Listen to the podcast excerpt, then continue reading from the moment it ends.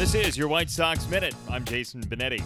Very quickly last night, the Birmingham Barons reaped the benefits of a pair of White Sox minor league promotions. In his first at bat after being advanced to Double A, one of the cornerstones of the Jose Quintana deal did massive damage.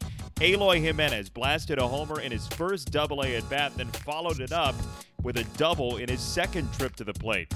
In addition, one of last year's first round picks, Zack Collins, homered in his first game with the Sox Double A team. And in the same night in AAA, Lucas Giolito threw six scoreless innings in one of his finest starts this season. Sox are on the road in Texas tonight for the first of a four game series. The next free t shirt Thursday is one week away when the Sox take on the Twins at 710. First 10,000 fans get a Dick Allen retro tee presented by the Village of Bedford Park. Visit whitesox.com for tickets today. This has been your White Sox Minute.